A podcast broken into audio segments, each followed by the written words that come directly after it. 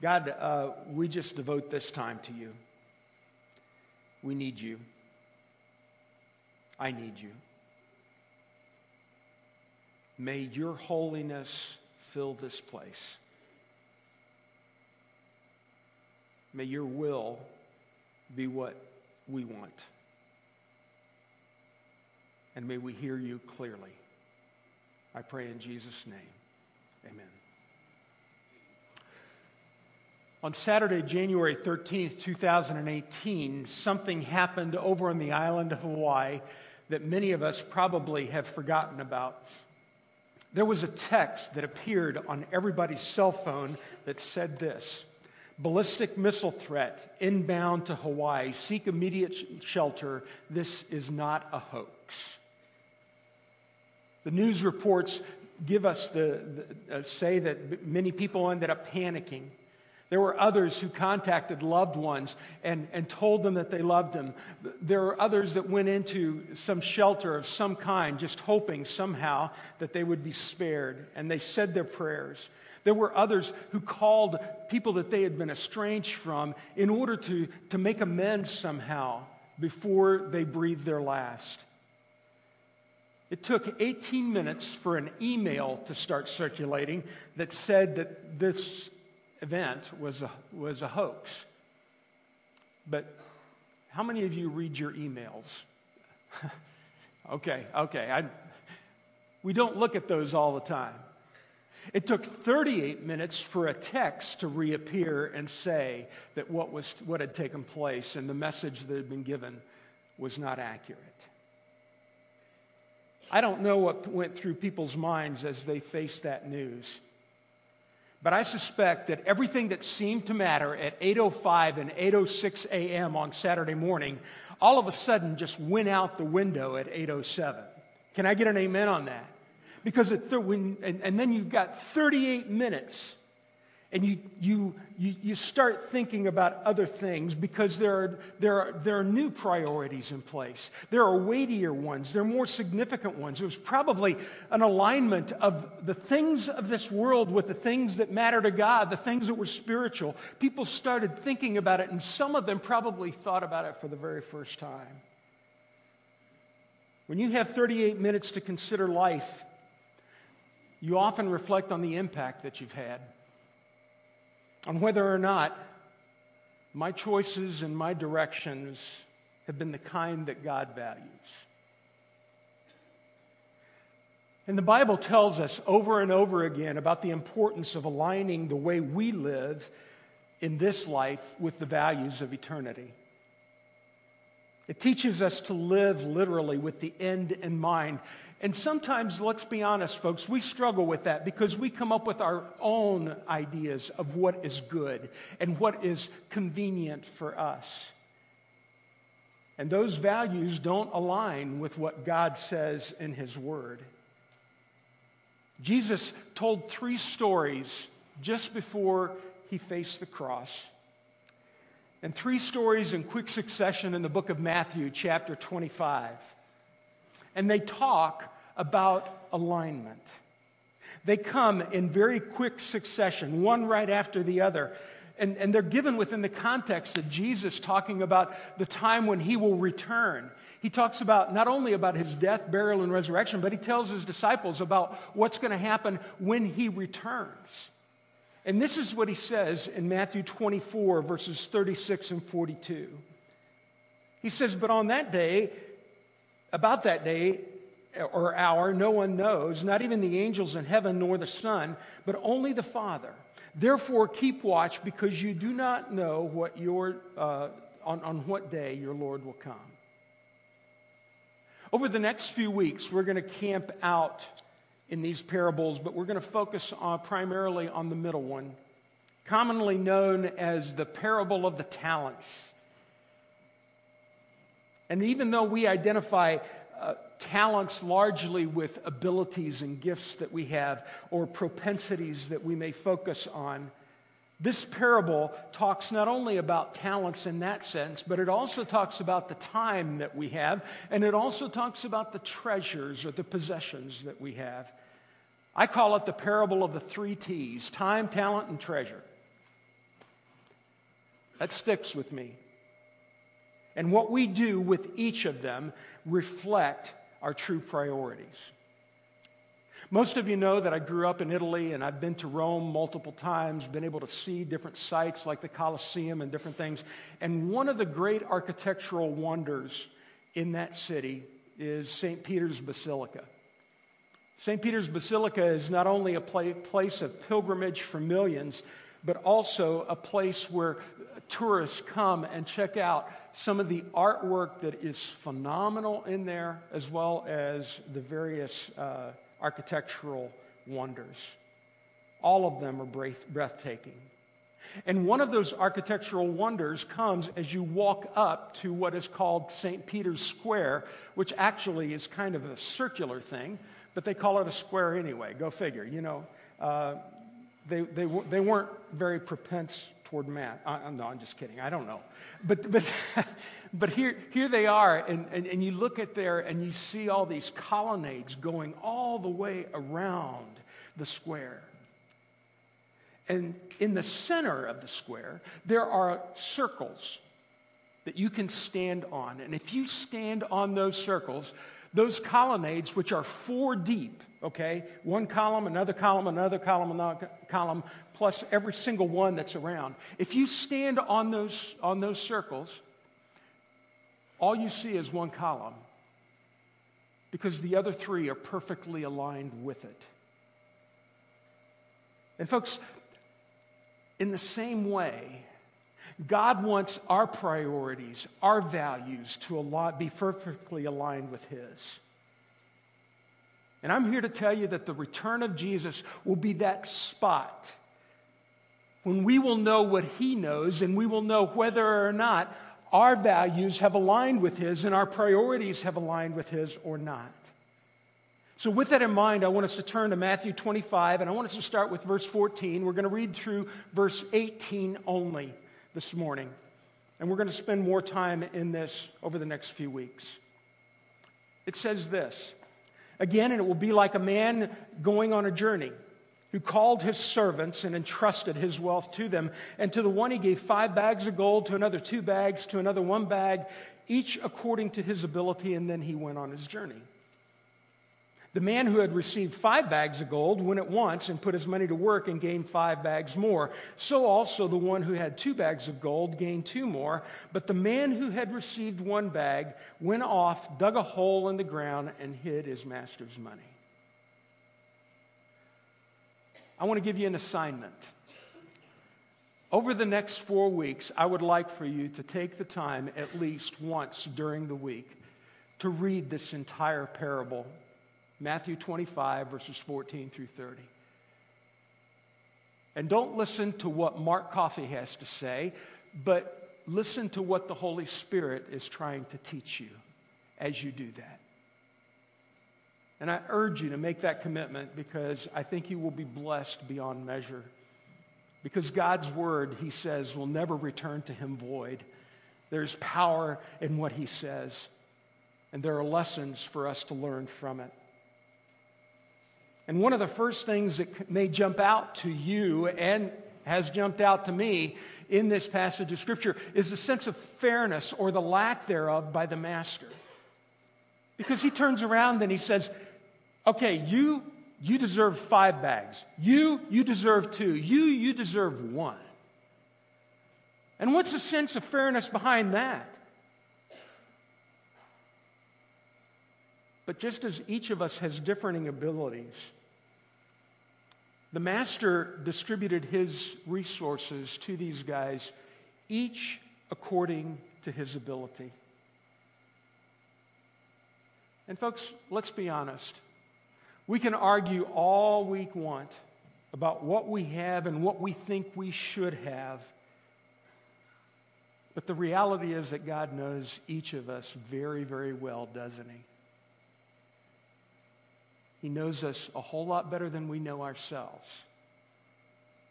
Because He takes the time to look into our hearts and to see what makes us tick, as well as to identify the weaknesses and the struggles that we have. And He knows us intimately. And our priority, our priority always is to use what He gives us, whatever that may be. Now, the New International Version here talks about bags of gold, and other translations use the term talents. Now, in the Bible, a talent was a measure of currency. And based on various scholars who have done uh, extensive research on this, a bag uh, or a talent was not only a measure of currency, but it represented roughly 20 years' wages for the typical worker. In today's currency, if you were to translate that in modern day dollars, that would be roughly one talent equals $1 million. So one of the guys ended up getting $5 million. Another guy got $2 million, and the last one ended up getting $1 million. And there we get hung up with that and think, man, I, I, yeah, give me a million dollars. I could love to do that. I'd love to handle that, wouldn't I?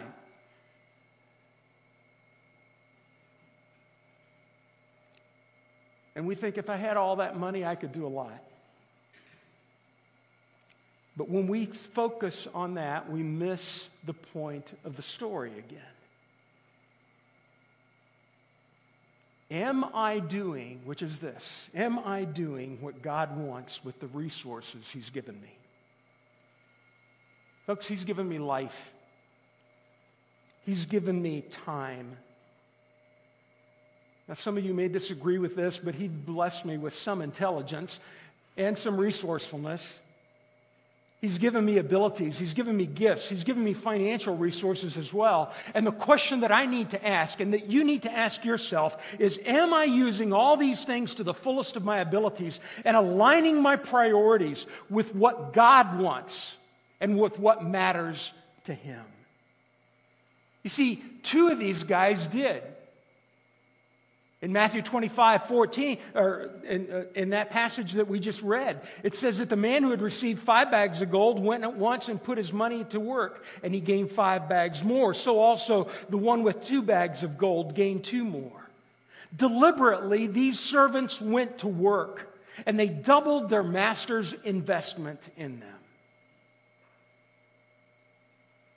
But the man who had one bag, went off and dug a hole in the ground and hid his master's money. Now, I don't know what was going through this guy's mind. I just find myself wondering if he was resentful that he hadn't received as much. I find myself wondering if maybe he had other interests that he was, uh, that he was focused on. Maybe he thought he'd get back to it later. Maybe he was a procrastinator. Maybe he just didn't care. But the scripture doesn't tell us any of that.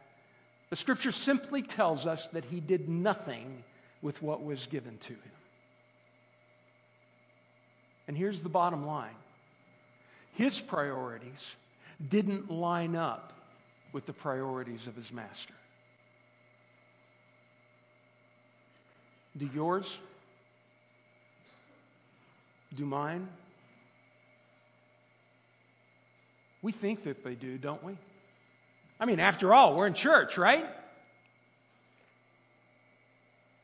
But too often we want God to agree with our agenda rather than allow us to make His focus our focus. Maybe we come to church on many occasions. But do we seek the Lord in prayer, personal worship, and study of His Word on a daily basis? We give through offering time here or maybe even online, but do we honor the Lord with the 10% of our income that He said, if you give this, I will pour out blessing upon you? And this is what I want to give 10% to Him and trust Him to provide for our needs with the 90% that's left. Because 90% with God is more than enough than 100% without Him. Folks, I'm here to tell you very honestly I don't care what you make. If, you, if, if you're on Social Security and you're making $10,000 a year, or if you're barely squeaking by with a family with about 30 or 40,000, and you don't tithe on that, I'm here to tell you that chances are when you end up making a hundred thousand or whatever it is that you want to make, you won't tithe then either. Do we put the Lord first in our finances? Or do we spend more on a week of vacation than we do in our giving for the entire year? Do we steward the homes that God gave us as hubs of hospitality and look for ways to provide shelter for, for others that have need and may be less fortunate than us? Or do we just look at them as being our castles that nobody else can get into? Do we use our time to encourage others? Do we pursue righteousness and justice instead of sitting, uh, sitting back and blasting our policymakers in government? Do we love life the way the giver of life of it does? Do we not only value the life of the unborn, but do we, do we fight for the rights of those who are caught up in slave trafficking or in the foster care system or abandoned as orphans? I know I've been all over the board with all these examples, but let's be honest, our lives are over the board, all over the board too, aren't they?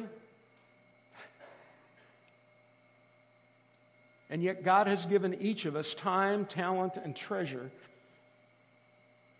And Jesus has clearly said in Matthew chapter 6, verse 21, that wherever our treasure is, wherever we invest these things, time, talent, and treasure, then our heart will be also. Someone has wisely said that our calendars and credit cards reveal what we worship. And do these things that I just mentioned reflect a focus on the Lord in us? Having said on that, I just want you to know that we have people here at Mechanicsville Church of Christ who are very, very generous with their time, with their talent, and their treasure. This past week, a crew of men uh, from this church went out to someone's home and helped build a ramp a handicap ramp for the family. I know that there are some in this room that have adopted children as their own. There are some who offer foster care. Others house people in need without others not even knowing about it. Some here are supporting orphans or students overseas through organizations such as Central India Christian Mission or Haiti Outreach Ministries, which we support in our missions budget, or Compassion International or other organizations. There are others in this room who give faithfully and without fanfare. No one, no one really knows. They just give joyfully, grateful for all that God has given them. And yet there are others who may end up have taking their giving to another step and now are giving sacrificially, doing without things in order to advance the kingdom of God. I heard a fellow minister tell of a family that he knew. They were very close friends, and they were talking about some of the things that they did. And just in the course of conversation, uh, they said that uh, a number of years ago they had decided that they were going to live on a certain amount of money. And anything they made over and above that, they were going to use to advance God's kingdom in a variety of different ways. The minister friend had a good relationship with him, and he decided that he was going to probe a little bit. And he asked him, he said, So, what was your limit? What, what did you set as your limit? And they gladly told him they didn't have any problem with sharing that. And they told him what it is that they had set. And then he asked, So, what are you making now?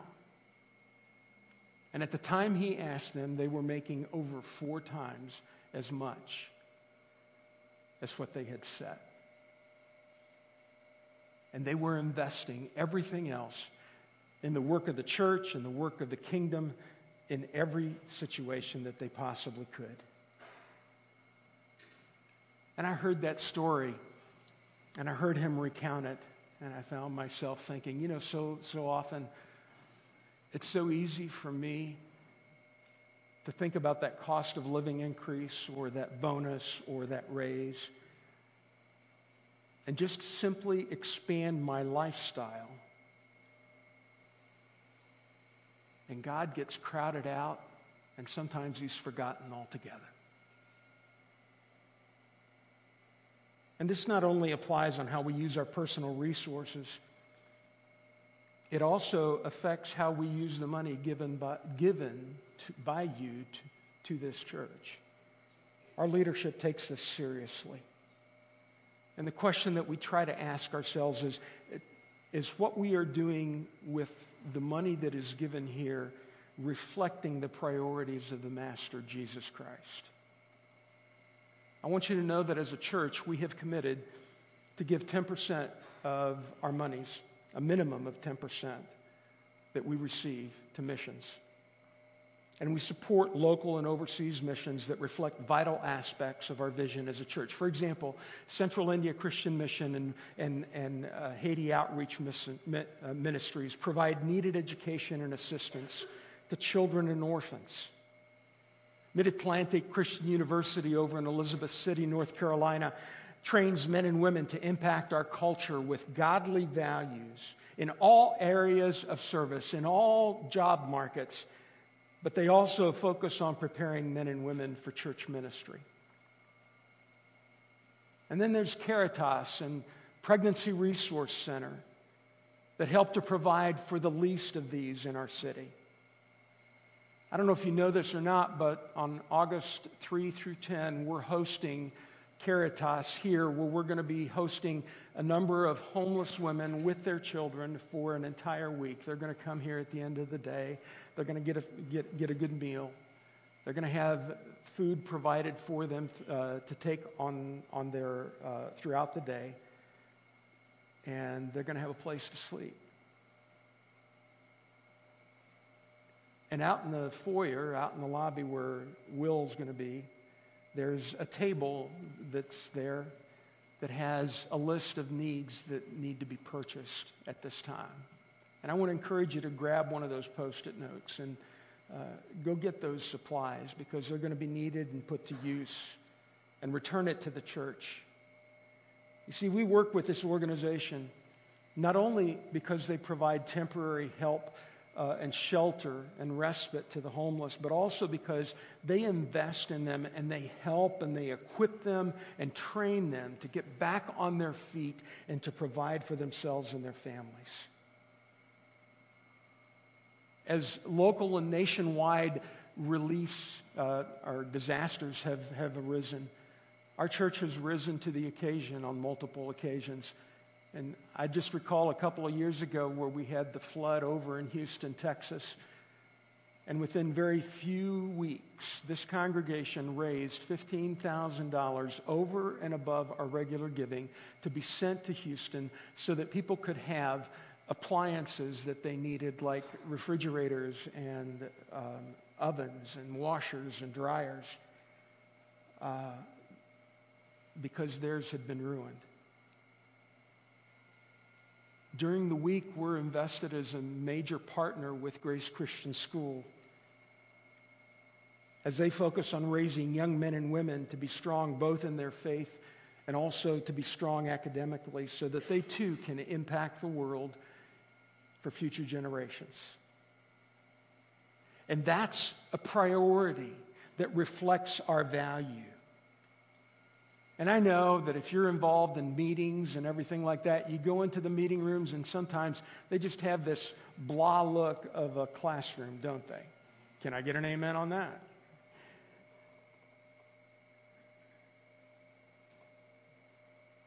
But I want you to know what difference it makes.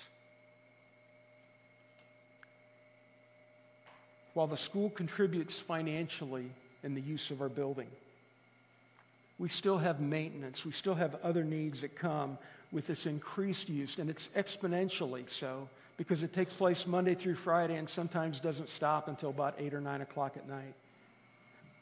And I would like to encourage some of you to just come on by and just take a look at what takes place throughout the week as you see the stewardship of the resources that God has given us and the way in which it's being used for His glory day in and day out. And I'm grateful for all that we've been able to do, but I also know that we could do so much more to honor the Lord and our Savior. And we can do it if we work together. You see, that's why back in October, when we talked about the vision of the church, we said that one of the things that we wanted to try to do was to be debt free by 2020, November 2020, and, and to eliminate the mortgage that we currently have. And the reason for that was so that we could make it possible for Grace Christian School to expand their influence as well as ours through added facilities on this property. They want to grow to be a, a, a, student body of 350 people, and they need more space. And this will enable them to reach more students and allow us also to serve our community alongside them more effectively. And by meeting this goal, we would not only impact our community exponentially, but have added resources to not only establish, but also to ex- expand ministries to reach more people for the Lord. You see, folks, this isn't about us. This is about taking what God has given us our talent, our bag of gold or our multiple talents and our multiple bags of gold and using them fully in a way that aligns with His passions and His priorities, those things that really, truly matter to Him. You know what I've discovered personally about aligning earthly focuses with heavenly values? It solidifies my hope. Because I know that I'm investing in something that matters to God. But it also brings me a sense of peace. Because if I'm doing what my master wants now, I don't have to dread seeing him in the future. And knowing that his priorities are my priorities also brings me joy. And when that clicks for me, man, I'm able to worship freely, confidently, without fear. And I pray, pray that you will hear my heart, but more importantly, you will hear Jesus' heart. Because what I'm going to say not only applies to my wish for you, but it applies to his wish for you. Because he wants you to experience that as well in abundance. And he wants for you to experience it now. So I'm going to mention a couple of action points very quickly. And you can be thinking about these, and maybe, there, maybe it does apply to you, or maybe it'll spawn another idea of something that you need to be doing. But here's the action points. Some here need to wrestle whether or not they're going to put God first in their finances. And he says in his word, You trust me with 10% and allow for me to work through the 90% that you have left. There are some of you here that need to step up and serve. In other words, you need to quit being a spiritual couch potato. You have gifts that will help others, either here or in community ministries. And you need to know deep down that always expecting others to serve you is making you ineffective in your walk with Jesus Christ. There's some today who need to realign the use of their time. Some of you are here for the first time in maybe six weeks. And you need to make a commitment that you're going to worship every week. Quit dilly dallying with God. Or you need to make God a daily priority through your personal Bible study and prayer, as well as your weekly learning and growing within a life group. Or maybe you need to use your time to invest in others so that they will come to know Jesus as well. But there are others in this room who need Jesus in their lives. Some of you have never accepted him. Oh, you've been in, in, enthralled by some of his teachings. Maybe, maybe you think that he's a great guy. Maybe, maybe you've, you, have you have been drawn to the fact that he loves so intently. Maybe, maybe you've just come to know him, about him a little bit more. But you've never, ever fully surrendered to him.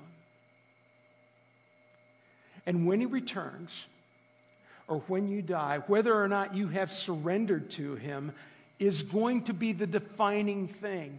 It's going to be the important thing. Because when, when He returns and when you die, you don't have the opportunity of saying, okay, I'm going to turn to Jesus then. It's going to be too late. And it's time to do it now for your sake, for the sake of the kingdom, for the sake of those around you. And surrender begins by believing that He is the Son of God. By realizing that your life and mine haven't been what they should be, and that we need to turn our lives around and follow Him. And that's what repentance really is it's turning our lives back and following Him and turning to Him and confessing his name before others and saying, I believe that Jesus is the Son of God, and living out that confession, not only in baptism as we recreate the de- death, burial, and resurrection, reenact the death, burial, and resurrection of Jesus, and saying that that is what can save me. He is the only one who can save me, and I trust in him. But also living a life that reflects that total surrender as time, talent, and treasure are at His disposal as He guides us through life. You need to do that? Father, we come to you right now. We ask that you would be with us in this time of decision. Because all of us in this room have a decision to make. We all have an action step. Maybe we've slacked off just a little bit. Maybe we've gotten a little comfortable and maybe we've forgotten that one of these days you're coming back because life has gotten in the way. So I just pray that we'll pr- align our priorities with yours and begin to live once again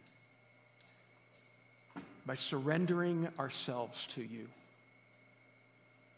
completely, fully, without reservation. I pray. Guide this time in Jesus' name.